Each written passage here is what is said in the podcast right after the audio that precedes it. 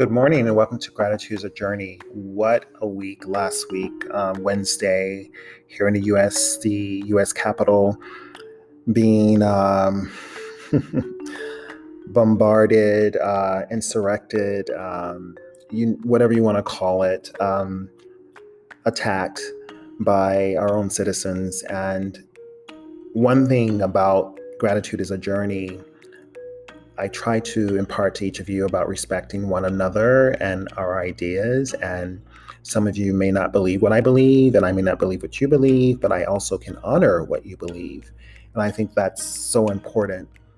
But oftentimes, as I was saying yesterday, we don't show our true face to, you know, to even to our friends, family, or ourselves. And we definitely don't show it to strangers, you know, strangers meaning even work colleagues. Um, and that to me is very sad because what it feeds into is a very insidious nature, you know, and I'm grateful to discern an insidious nature of individuals. Um, oftentimes I don't react to it, but I can see it and I am careful and I tread lightly. Uh, and I also see their intent.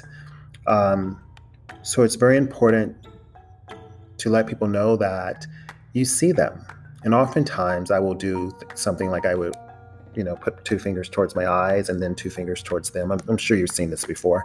And, and people get shocked. And I'm like, I see you.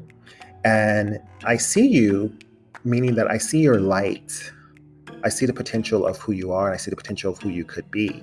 I see potential of, at a soul level, who you are. But also, I can view your insidious nature and you can do better and we can do better and be better.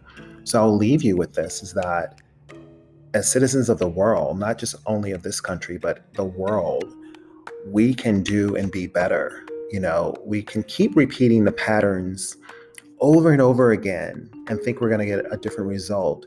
Chaos breeds chaos. The lack of light breeds darkness we have to inject light into the room. We have to inject new ideas. And those new ideas may not look like us, you know, aesthetically look like us or have the same uh, heritage or like us. But those ideas are part of our humanity.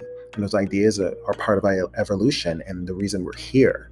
So, on that note, really process your heart, process your nature, and let's eradicate the insidiousness that, that lies within all of us and thank you for listening to Gratitude is a Journey. Please share with your friends and family. Come back here tomorrow. I love each and every one of you. Have a wonderful day.